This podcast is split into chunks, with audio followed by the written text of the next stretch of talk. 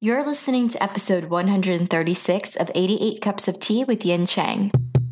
Am I doing this right? Hi, I'm your host, Yin Chang, and thanks for joining me on 88 Cups of Tea. This podcast is created to leave you feeling motivated from interviews with storytellers, where we learn how they create opportunities for a successful career without losing sight of the values that make us human.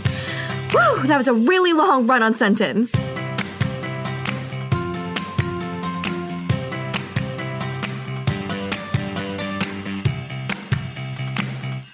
What's up, storytellers? Today's episode is brought to you by FabFitFun. If you don't already know about it, it's a seasonal subscription box with full size beauty, fitness, and lifestyle products. Be sure to hang around at the end of the show so I can tell you more about my experience with their box and listen closely for the special discount code just for our storytellers. A special thank you to our listener, Sarah Bates, who recently left a review for us on iTunes and said, Yin is such a fantastic, authentic host. She digs deep into the process of storytelling while keeping the conversation casual. As an aspiring novelist, I get so much more out of Yin's conversations than I ever could from a book on process or craft. My only regret is I didn't find this podcast sooner. It would have been amazing to meet up with the 88 Cups of Tea team when they passed through Philly. I wish I could sit down and have 1 million billion trillion cups of tea with Yin and give her the same number of stars, but iTunes only allows five. Keep up the lovely conversations. You're shining a light on those of us stumbling through the dark. Oh my gosh, Sarah Bates, you are so awesome. Thank you so much for that really lovely, thoughtful, and creative review. And you just made my day. Thank you so much for taking the time to write that. And I'm so happy to have you in our community. Now, on to our guest, we have R.F. Kuang on the show with us. Her debut novel, The Poppy War, was recently released and is the first installment in a trilogy that grapples with drugs, shamanism, and China's bloody 20th century.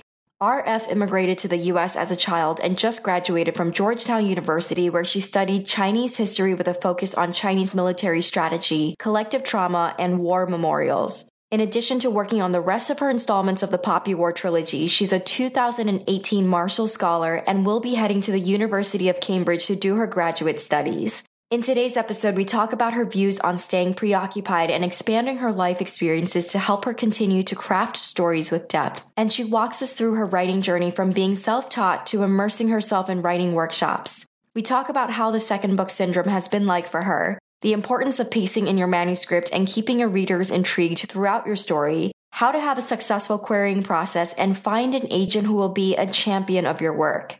Further into the conversation, we touch on why it's important to honor our family stories and memories, and we get into how to write and edit difficult and emotional scenes that connect closely to you and your loved ones. We wrap up the conversation by diving into listener questions that were posted in our private Facebook group. Here's a few examples. I would like to know more about your experiences participating in the Odyssey and the CSSF writing workshops. How did they contribute to your growth as a writer, and would you recommend this for people to attend them? Oftentimes, Asian stories aren't seen as marketable in the publishing world. What struggles did you face in publishing, if at all any? I'd love to know how she balanced what I can only deduce is a pretty time consuming college workload. And does she have tips for people who feel like they're just floundering at doing more than one and a half things at once? As a little side note, she squeezed in time for a conversation before rushing to head out to meet up with her dad for Father's Day. So we make sure to make the most out of our time together, and her episode is packed with so much incredible content. Now let's jump right in. We have RF Kuang with us today. How are you? I'm really good. So excited to be here. I'm so excited to have you on. We have a lot of listeners who are really big fans of yours and they got super excited when they found out you're going to be on the show. And thank you for taking time out on Father's Day to chat with us too. I really appreciate it. So for today, listeners, we have about 45 minutes. And before we dive into more about the Poppy War, I would love to get into more of your background and when you first fell in love with storytelling. Yeah, I mean, I have always loved writing and creating characters. I actually got into drawing manga and art first because, like, what Chinese girl does not read manga? Um, and my mom was an artist, so that's how I was oh, trained. Oh, but I quickly realized I like the stories more than I like drawing itself because I'm not that good at that. So in high school, I did this thing where instead of keeping a diary, like most people, I would take the emotional issues that I was going through or things I was thinking about and refract them into fictional scenarios. with like much cooler characters who lived in skyscrapers, who rode like skateboards that could fly or whatever. Um, and I didn't realize it at the time, but that's like what novelists do. Like you take your inner angst and turmoil, etc., and make it a cool thing instead of just like a straightforward autobiography. But I didn't really consider storytelling as a profession until I sold my first book, actually, because my parents are like, you need to get a stable job after you graduate. English majors can't do that. And I was like, mm-hmm. this is a false dichotomy, but I will buy wholeheartedly into it um, because I want financial stability too. Um, so then when I took a gap year in Beijing between my sophomore and junior years, I suddenly did not have homework for like the first time in my life that I could remember. And I was like, I want to start a project. So downloaded Scrivener, started writing 1,000, 2,000 words every day.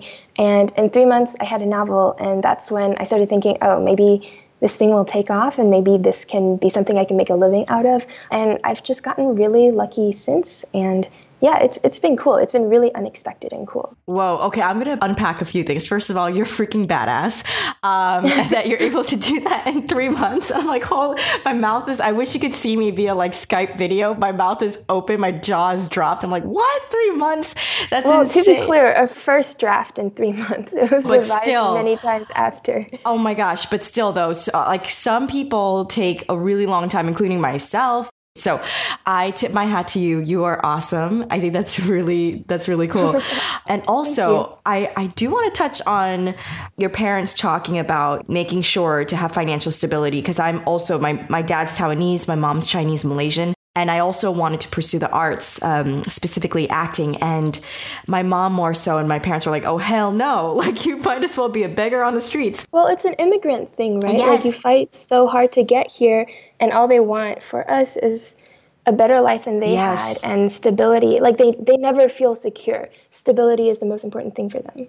Absolutely. So how were you able to did you have to convince them or you kind of just like did it and they kind of followed suit and they're like, "All right, well, I guess she's doing it."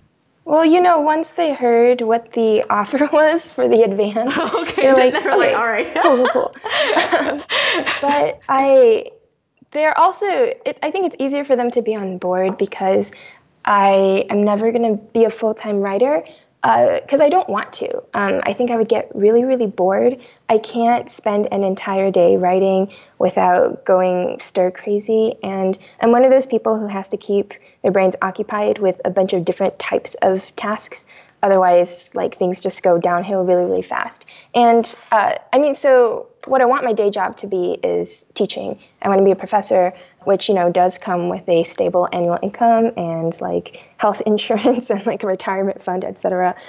So like since I have that too, they're like, okay, you know what, like this this can be your very lucrative side hobby. We've had very few authors before saying that they definitely need day jobs to also keep them preoccupied or they will quickly get bored. Well, I'm like I'm 22, right? And yeah I think like the best books I've ever read have changed the way that I thought about the world or taught me something I never knew before. And like with the life experience and things I've learned at 22, like what can like what do I have to say about the world? And if I stop learning and growing and doing like other complex things now, like what on earth am I going to write about that mm. is human and like changes the way we think about things? Um, so it's really it's just the fear that if I stop doing other things now, my writing will become really stale really quickly, and I don't want that to happen. Oh my gosh, I I love that you said that. You actually just graduated, right? Congratulations, yeah. by the way. That's Thank you so much. So exciting. Did you have a fun time during your graduation day? Oh yeah, it was awesome. My whole family flew in. We had really good food. It was a really really good weekend. Oh my gosh. Well, congratulations. And going into that, you studied Chinese history at Georgetown. Yes. So, what would you love to teach? I want to teach history, modern Chinese history. So, I am going to England in the fall on a Marshall Scholarship. Oh my gosh, congrats. My, thank you so much. I'll do my MPhils in modern Asian history and then come back and do my PhD in the same field and then teach it forever, I guess. that's awesome. Just rewinding a little bit, you had a gap year, and that's where you were able to work on your first draft and knocked it out in three months. Um, right. Do you take any specific classes where you learn more of craft and technique? Um, so before I sold the Poppy War, I had not had any formal writing training. Wow. Um, but I'd had craft training in the sense that I read a lot and I illegally pirated a lot of um, books about craft and world building and character um, while I was in China because like can't find that at English language bookstores. Oh, yeah, that's true.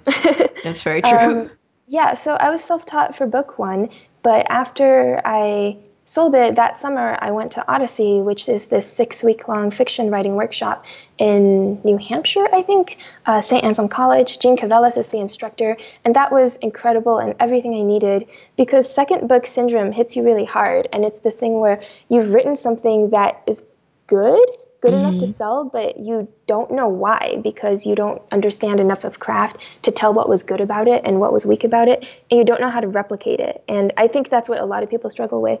So I was flailing trying to replicate what I'd just done, and I came to Odyssey at exactly the right time because Jeanne like distilled all the tips and tricks of craft into like really easy internalizable lessons. And that's when i figured out oh i'm good at this i'm weak at this this is what i have to work on.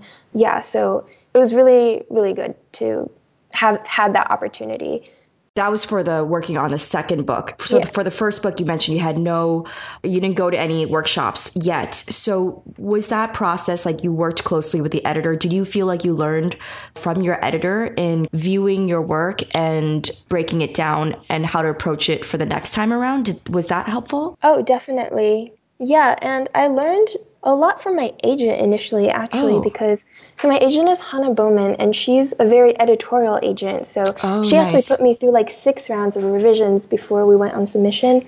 And the biggest thing I learned, like the main focus of those revisions, was pacing right like how to how to keep scenes exciting how to never have a lull in the action because like because i do history i like to take long detours and explain like so book two uh, the first draft of it had the history of canals and like riverine systems and like shipbuilding, which I thought was incredibly important because a lot of it takes place on rivers and ships. Uh, and Hannah was like, This is incredibly boring. We do not need this. You should cut this. So I really learned the importance of. Um, you know, it's like the tip of the iceberg thing. You need to know the entire iceberg, but the reader only needs to see the tip. And also including only the information that is necessary to move the plot along and being oh. able to oh. kill your darlings. Like it was hard, but she made me do it. That's so amazing that you have someone like that on your team because I know also there are some agents who are not as hands on. Yeah, I mean, it all depends on what you want in an agent, right? Because like I know a lot of authors who don't like it when their agents get super editorial. They just want to go out on submission. So when my friends were querying, I told them when you get that phone call, that should be one of the first questions you ask about their work style. Like, are you editorial or are you rather hands off? Because um, like different people want different things. I just happen to really appreciate her editorial perspective because she has never made a suggestion that I disagree with. I think she's one of the most incisive story editors I've ever met or gotten to work with. And yeah, I feel really lucky. Do you mind if I interject right here and ask a little bit about querying? Because most of our listeners are writers, whether that's aspiring or just published or are in the querying trenches. So, do you have any advice on? I know, you know, you tell your friends, make sure to ask, like, you know, what their style is. It's more hands on or hands off and like figure out what you want. Outside of that, is there anything else that you can share uh, and pass on to our community? Like, whether that means querying tips as in how to actually write the queries or how to get through the querying process without having a panic attack? yeah, I think two things. The first is that research on an agent is really, really important. And that means not just reading what they say they're looking for on their agent introduction page on their website, but also I stalked a lot of people's Twitters, um, which is not that weird because it's all like public information. Yeah. But the way that somebody tweets, uh, you can get a sense of the issues that they like to think about and the stories they represent and the stories they like to tell. And that's a pretty good way to suss out whether or not you'd be a good fit. Because, like, weirdly, like your political ideology is going to come into play if you write fiction that is heavily political. So, you know, try to see what side your agent lands on. And also, like, research the books that they've represented and actually go out and read them. I mean, maybe don't. That's a that's a big time commitment. Maybe don't do that unless you get the phone call from them. But at least like look up the titles, look up what the books are about to suss whether or not they'd be interested in your story. And then the second thing, which I uh, I recently had this conversation with a friend who was going through the querying process, and I liked the metaphor I came up with. Querying is sort of like Tinder, it's like dating.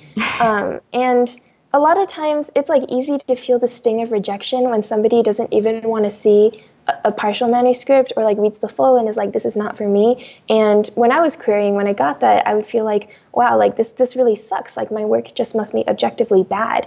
Um, but that's actually not true, right? If an agent mm says, This is not for me, they're doing you a favor because I realize the way that you vibe with your agent matters so much it is really important to have somebody who will champion your work and be its biggest advocate and who really falls in love with it. And if they're just lukewarm about your work or if they're not crazy about your storytelling style, which is entirely subjective, like people represent and like completely different things, and it's not a judgment on your writing ability or the message you want to tell the world, but rather that agent being like doing you a favor by being frank and honest and saying, This is probably good for somebody else, but I would not be the best person for you. And you should be glad that they don't represent you. So it's easy to feel like when they say, Oh, I hope this finds a place elsewhere, like, oh, they're just being nice. Like, rejection sucks. Like, nothing's going to take this thing out of that. But that's actually true. Like, they are hoping that you'll find somebody else who will champion it. They probably do think it's good. They probably just realize they can't sell it as well as somebody else could. Mm. Um, so once you internalize that, like, there's nothing really you can say to somebody in the middle of querying that makes it easier because I remember when I was querying and I would read advice like that, I'd be like, yeah, whatever, bullshit. Like, I just want to be represented. But like a bad agent or an agent who doesn't care that much about your work is can be worse than having no agent at all. So I don't think it takes the sting out of things, but I think it's good to keep in mind. Thank you so much for that. That was really good. Oh my God, I just talk really fast because I did debate in high school. No, no, no. I think it's helpful, honestly. And also because we don't have that much time. So it's great because I'm like, this is awesome. Thank you so much for talking yeah. quickly because it gives us way more content. I, I thank you for it. And now I want to segue into your book that I'm super excited to dive in and talk about. But before we do that, could you give us a snapshot of the Poppy War? The Poppy War is basically Avatar The Last Airbender, but if Azula was the main character and everybody was on drugs. that was so good. okay, done and done. All right, and then from that awesome summary, what prompted you to write the Poppy War? Like, give us that moment where you had that aha moment and you're like, okay, I need to put this down in a book. When was that moment? What catalyzed that? I had two aha moments. Nice. Uh, the first was when I went to China during my gap year and was spending a lot of time with my grandparents who all lived through World War II and had a lot of crazy stories to tell about that time mm-hmm. that I had just never been told because they're in China, I'm in the United States, and everybody has that experience when your mom is like, okay, talk to your grandma on the phone, and you're like, no, I'm busy, I want to watch right, Netflix. Yep. So I got a lot closer to them, and hearing those stories made me really want to write it down and make it into a narrative, but I didn't want it to make it a family autobiography because that would have required hours of dredging up a lot of traumas for them yeah. that I didn't want to put them through because like detail is really important and you have to do fact checking and you have to ask them over and over about events that they would rather forget about. Mm. So making it a fantasy, making it like fictional is a sort of shield against that because then in the blank spots you can explore and just imagine what you would have seen in those scenarios, yeah. how you would have reacted. And it takes a lot of empathy and imagination, but uh, that work is easier to do, I think, if you know the relevant context than, you know, sitting them down for hours and hours on end and recording them and making them talk about it. Also, like fantasy is really cool, so why not? So I had like a few ideas. I had a setting, I had a character, and Rin is like very heavily inspired by Mao's uh, personal trajectory. Um, so then I was wondering, but like, what is like the emotional core of this story? So while I was doing research, I read Iris Chang's The Rape of Nanjing. Oh yeah. Mm-hmm. I read it maybe in like a day and a half. I just could not wow. stop, and at the end, that's when I realized like that's that's going to be the engine of the book. That's what everything in parts one and two has to lead up to. And I don't want to like spoil it for people who haven't read it yet, but yeah, that's where this is going. Thank you for all these details. I know that that book, cause I, I actually picked it up and I couldn't even finish it, honestly, but I honestly should get back to it. But um, that was like actually my first exposure to the history of what happened in China. That was mine too. I didn't know because I, I grew up personally with, you know, how you said that your grandparents had stories. Like, I used to have Japanese best friends growing up uh, in elementary school before they moved back to Japan. I remember when my great grandma heard this. For me at that time, because I wasn't exposed to what happened with the Japanese soldiers and what they did, I had no idea. So I was just going on about the friends. And then I was wondering why the hell was my great grandma being so hostile and saying really nasty things? And I was like, whoa, you sound like such a hateful person. But then when she was like, you know what, they did some really horrific things at my time, and I had to witness rape and there's killings, and I was like, wait, what? And I, I, that's when I started googling. I was like, what are you talking about? Like, I didn't, I didn't know any of this. It wasn't even covered in high school. I don't remember them touching on this at all. Yeah, I mean, that's why it's been referred to as the forgotten Holocaust. Yeah, exactly. Right? Are you okay sharing like one example of like what your grandparents shared? I've written an essay about this actually. Ooh, okay, I'll have that linked up then. It's called How to Speak to Ghosts or How to Talk to Ghosts and it's it's published by Uncanny Magazine back okay. in March, I think. And I think like that's where I said much more eloquently anything that I could say now because right. it's like not super easy to talk about. Um, but I remember this moment when I went back to my dad's village for Qingmingjie, which is the tomb sweeping festival, mm. um, which is where you go to the graves and you pay respects, which was a big deal for me because I, like, you know how in the United States, a lot of your white friends like can go visit their grandparents, great grandparents in cemeteries, mm-hmm. and they're mm-hmm. sort of like rooted to the ground that way. Mm-hmm. I always felt groundless because nobody I knew was buried there, mm-hmm. um, and you know that connection to the ground is really important in Chinese culture. Mm-hmm. So like seeing my relatives like laid out in the ground and like kneeling before that, it was this experience I can't even begin to describe. But after we did that, we went back to my dad's childhood home, which had been in the family for years and years, and it was like this like really simple like mud brick place, and I was like, what are these holes? in the walls and my dad was like oh those are bullet holes um, from oh left by God. japanese soldiers like they're still there after all this time Oh my god. a lot to think about. Wow. Okay. So thank you for sharing that. And I was the article also available online? Yeah, it's free to read online. Would it be all right if we link that to your show notes page? Because I think that would be oh, really yeah, good extra reading for everybody to just understand the history and like your experiences talking to your grandparents about it. But um thank you for that. And thank you for pointing me to the resource. Going into your work now, what was the most difficult scene for you? And I imagine there were probably many, but do you remember there was one that really stood out to you that was really like, holy crap, I don't know if I can I can write past this. And if there was that moment, can you share like how you got yourself out of that? Yeah, um, it's I mean, I always tell people it's chapter 21. Like mm-hmm. chapter 21 is the rape of Nanjing chapter.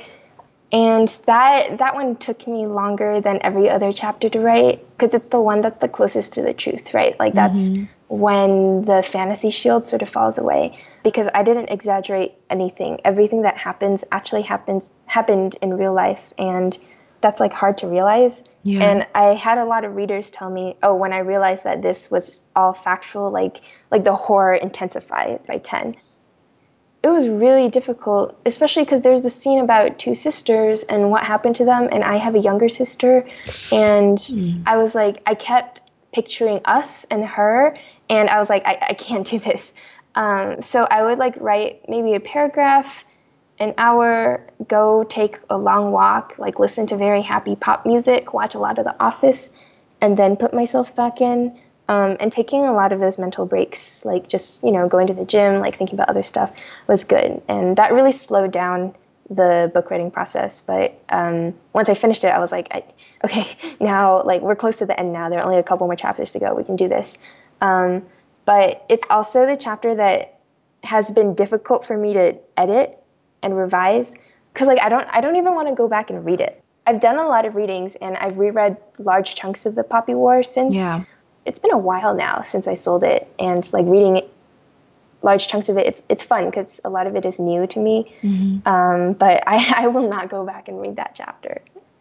I hope it's good, but I'm not going to read it. No, I completely understand.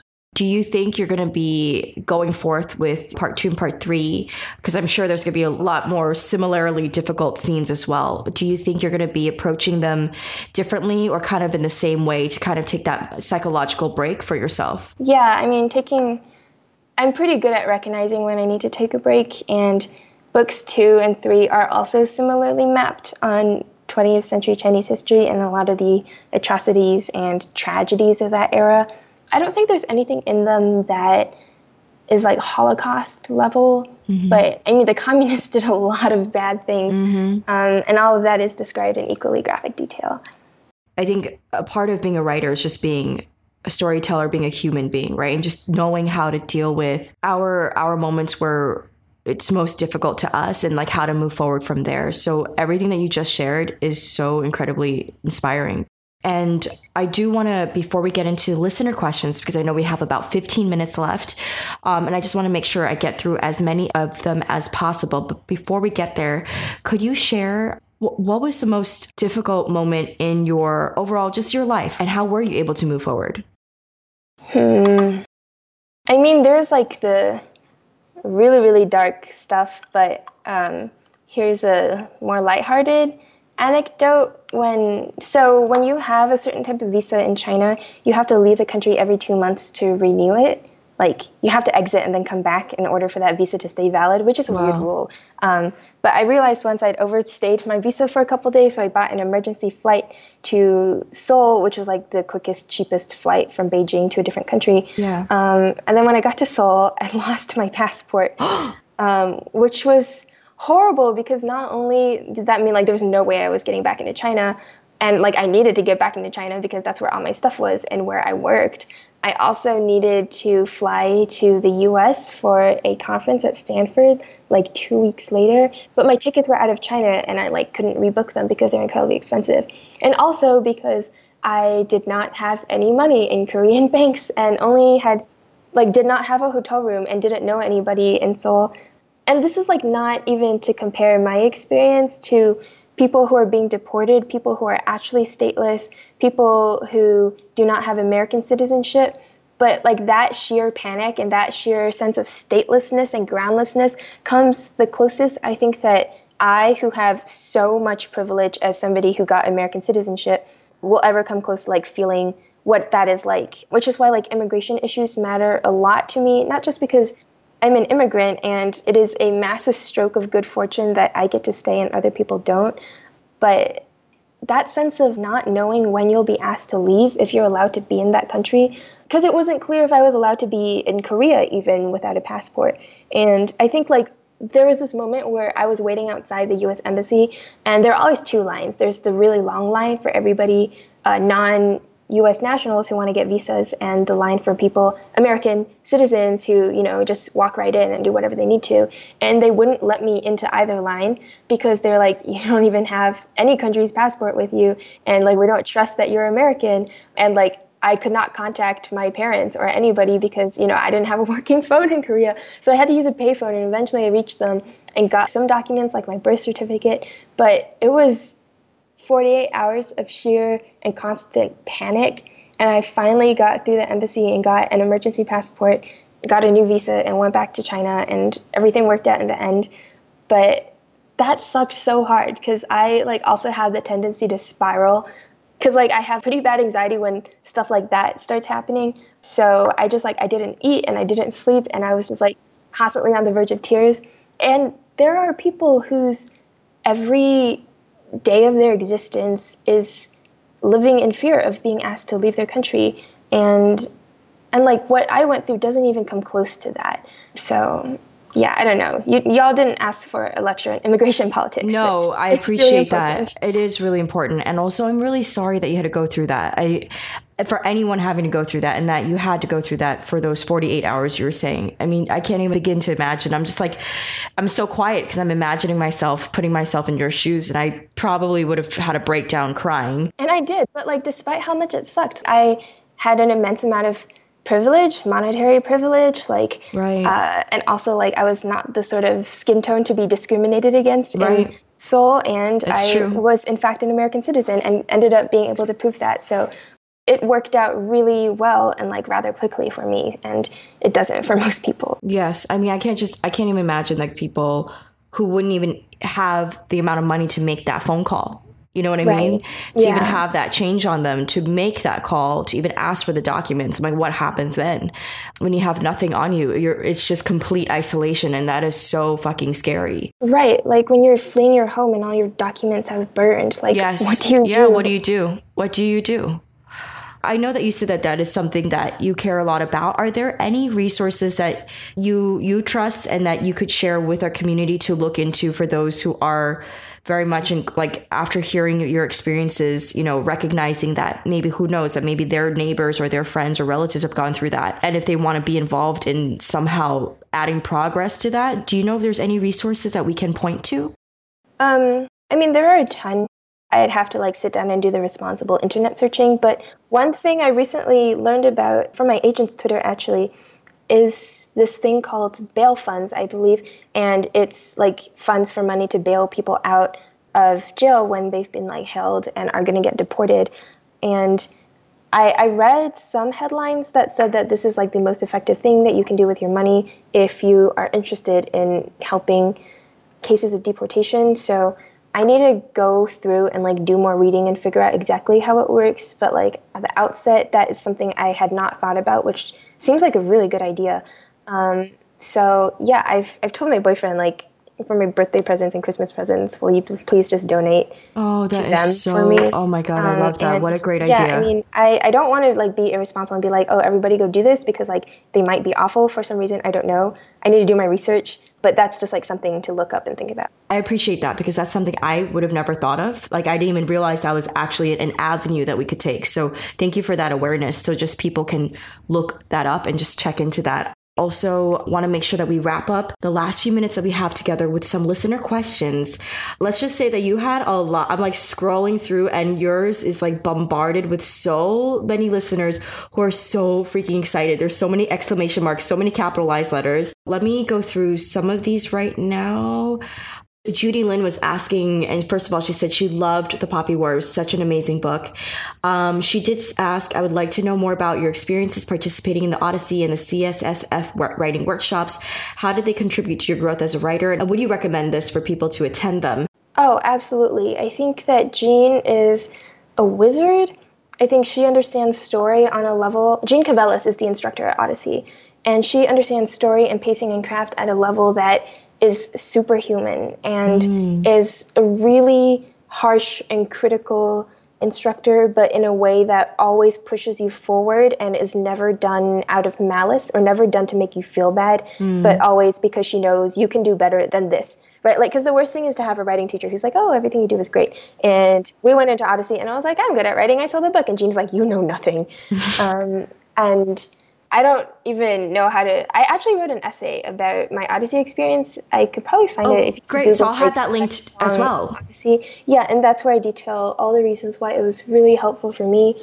Um, the CSF, SSF. I don't know how many S's and F's there I think are. I think she wrote there are two S's, like okay. CSSF. Yeah. yeah, that's taught by um, Johnson at um, KU, Kansas, in Lawrenceville, and it's different because it is not about craft but rather plotting. So that's for more advanced writers, I think, if you have a good idea of how to string sentences and paragraphs together, uh, but you need help with the structure of a novel and the content. And like once you have characters and an idea and a world like what do you do with that? And it's smaller and what we do is sit around in a circle and like help each other plot our novels. And I would also really recommend it. It's a different experience and not as useful, I think, for novices or beginning writers. It was incredibly useful for me because that's where I got the outline for book three, uh, which before then had seemed so huge and complex, I didn't even know how to outline it. And I love Kij so much. She is an incredible teacher.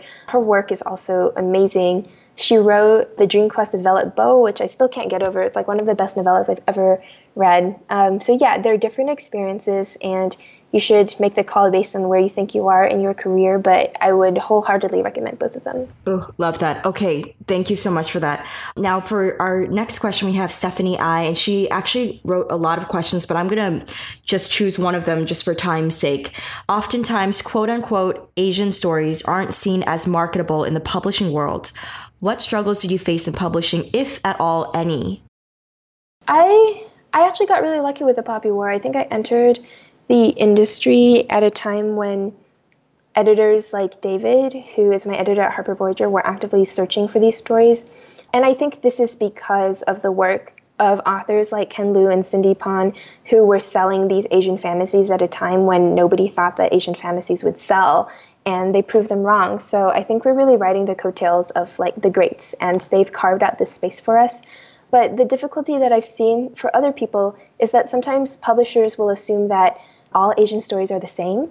And once once they've signed a Chinese fantasy, they're not going to sign another yeah. Chinese fantasy, even though like Chinese history is massive and like that's like saying oh we've signed like a fantasy like a fantasy a medieval fantasy we're not going to do another one of those and mm-hmm. that's not true because like they they get like multiple book deals a year um, and that's really that's been frustrating for them um, and there's really no way around it other than to get a really good agent who is smart and knows how to pitch it as being different from what's on the market already. Um, but yeah, there there's still that perception that all Asian stories are the same, and like not even all like Chinese stories from the same province are the same. Not to right. mention like Chinese versus Japanese versus Korean yeah. versus Malaysian, yep. Singaporean stories. They're all so Preach. Different. Yes, yeah. so much more work to be done. Now, the last, and I'll do the, this is the last final question, just so we can make sure we wrap you up on time, is from Karis Rogerson. She wrote, ah, with lots of exclamation marks and capitalized letters. She said, I don't even have questions. I'm just so excited. She's so cool. Wait, I lied. I do have a question. I'd love to know how she balanced what I can only deduce is a pretty time consuming college workload. History major at Georgetown seems like a BFD. Uh, I think she means big fucking deal. If you ask me, sorry, I'm just like, I'm like this old lady trying to read all this stuff. Uh, uh, trying to translate. And she's like, with writing a masterful and intense and by all reviews, really incredible adult fantasy novel. And does she have tips for people who feel like they're f- just floundering at doing more than one and a half things at once with a smiley face? I, I don't have a good answer to that because it was really, really difficult for me. Like, books two and three have taken so much longer than book one took because I did them during my junior and senior years, and like I was trying to draft book three while I was applying to grad school, and like, that wasn't happening. Um, yeah, it was. I mean, also like when school gets hard, I just don't have the right headspace to write. So I think an important lesson is like be kind to yourself and recognize that you are in fact overloaded and not because I used to like guilt myself right? Like, oh, you haven't written, you haven't met your word count for like three days in a row. Um, but that's also because I had finals and I like did not have the time to meet my word count every day like I used to because when I did that, I was not in school or it was summer. Um, so being able to do that was important um, because you will find breaks. Like summer breaks were important, winter breaks were when I got the majority of my writing time, and just to not i mean like the writers who are like oh in order to be a real writer you must sit down and write every day are people like trust fund babies or people who are yep. full-time writers and not all of us have that privilege um, but the other thing is I got really good at time management and like setting small incremental goals for myself. And this is when I'll do a plug for a lot of apps. And I'm not like paid by any of these apps to sponsor them. I just like genuinely found them really useful. Nice. There's one called Habitica, which Mary Robinette Kowal, who was one of my Odyssey instructors, recommended to us. And it's a task management app, but it like functions like an RPG game. So every time you like check something off, you get experience points and gold Habitica is really cool and it's free. Well, there's like a subscription model, but I prefer pay for it. There's this other app called For the Words, which is also an RPG. Like, I am really motivated by RPG games because that immediate satisfaction of having done a task, uh, like, works for my brain. It's it's a way to hack your own mind. And For the Words, you battle monsters by having to write a certain number of words within what? a certain time period. So you have to write like 500 words in 30 minutes or something. And if you do, you beat the monster and you get gold and oh stuff. Oh my god, that's awesome! then like you lose health or whatever. And that one is not free. There's a 30 day free trial, but the subscription is not super expensive. It's around like four dollars a month, but yeah, that was also very helpful for me in drafting. Because like one of my issues was like sitting down and not letting myself do anything else until I'd finished 500 words. And for the words punishes you if you get distracted and do something else, because then your character dies. Damn. Okay, that sounds really fun and uh, very motivating. So we'll definitely have that linked as well in your resources show notes page. Before we have you go, do you have any books that you recommend, whether it's craft books or just books that kind of blew your mind and you're like, holy shit, this is how you write books? Um, if you oh. have any, oh. please share and we'll have that listed as well. Okay, absolutely. Um, I've actually been trying to read a book a week this Oh, year, wow. and that's turned into a book every day in the summer. What? Um, I've recently been trying to read a lot of trilogies because I need to study how like books two and three operate, and I Right. recently finished all of N.K. Jemisin's Broken Earth trilogy, and it is like staggering. It's I think it's the best work of fiction that's been published in recent history. Wow. Um, it is so complex and amazing. The world building is ridiculous, and I mentioned like I like books that change the way I look at the world, and this book changed. These books change everything. So yeah, definitely, definitely read. And she's like won like multiple Hugos for these books, so I like preaching to the choir. Um, and then I have my list of other books I've read this year open, and I'll just highlight the really good ones. Trail of Lightning by Rebecca Roanhorse is coming out really soon if it hasn't already. Um, it's her debut, and it's like an indigenous Mad Max, and it's amazing. Uh, when the Emperor Was Divine by Julie Otsuka, and also The Buddha in the Attic um, is about the experiences of Japanese Americans. Um, Bluest Eye by Toni Morrison. Toni Morrison's great. Um, Annihilation by Jeff Vandermeer is awesome. Um, Ruth Ozeki's work, All Over Creation, A Tale for Time Being, and My Year of Meats, all good. Fonda Lee's Jade City. As you can tell, I read a lot of Asian women during AAPI Heritage Month, and five stars to all of those books. Balzac and the Little Chinese Seamstress by Dai Sijie. It's an older book, but still good. And Her Body and Other Parties by Carmen. Yes. Oh my God. Yes. So It's good. so good. good. Oh my God. The Yeah, husband stitch. Oh my, Oh my God. Holy God. shit. I can't even. I cannot even get into that right now. Um, yes. I'm so glad you brought that up. Um, thank you so much. Okay. That was awesome. And I'm going to, I want to make sure that you make it on time for your Father's Day breakfast um, brunch. Um, can you let uh, listeners know where to find you before we just wrap this up? Oh yeah. Um, so my website is www.rfkuang.com. Um, if you want to reach me, there's a comment form on the website, or uh, kuangwrites at gmail.com is my writing account, and I check that pretty frequently. I also am on Twitter quite often, less now. I've been trying to tweet less and look at Twitter less, so I'm only there for a total of an hour a week, but I am responsive there. It, it just it will take me longer than email would. Um, yeah, I think that's. Oh, I'm also on Instagram. I'm like trying to figure out how Instagram works. Really, I just post a lot of photos of my dog. But like, if you're into I that, think that's perfect. I'm down. I'm going to follow you for your dog too because I love dogs. So that's perfect. And your Instagram is the same as your Twitter handle. yes, KuangRF. And if you can't find it, the link to it is on my website too. Perfect. So let me let you go because I don't want you to be late for brunch and have a wonderful, happy Father's Day with your dad. Okay. Thank you so much for your time. Thank you so much for having me. This was a lot of fun. Happy Father's Day, everyone. Thank you so much. I'll talk to you soon. okay, have a good one. You too. Bye. And that wraps up our episode with RF Kuang. Thank you so much for that really inspiring and motivating conversation. I loved talking with you on the show. Storytellers, thank you so much for hanging out and listening in as always. Please be sure to stop by her show notes page because we included our favorite quotes. And if you're planning on re listening to this episode again, we also have the highlights from the conversation noted down in the show notes page along with the timestamps. Head over to 88cupsoftea.com slash podcast slash rf dash kuang to check it out. At the top of the show, I was so excited to announce that FabFitFun sponsored today's episode. I recently received their summer box, and as soon as I saw the beautifully designed box with pops of yellow, lilac, and orange, I had the biggest smile on my face. It's filled with awesome products like this crazy new device that cleans your face while it measures your skin hydration level. My absolute favorite item is this spray that protects your hair from up to 450 degrees of heat. Most of y'all know that I bleached the hell out of my hair when I turned it platinum silver, and now my hair is so damaged. So I've been using the spray every single time before I blow dry my hair, and it really works. One extra special touch that I love is FabFitFun's very own newsletter that comes in the box. There's a section in there that featured favorite summer memories, and it made me so nostalgic about my own travels and annual road trips and camping trips.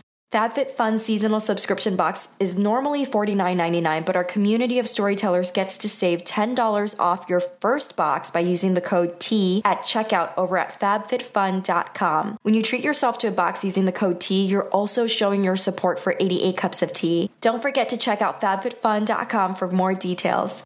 Have a wonderful and super productive rest of your week, and I'll catch you next Thursday.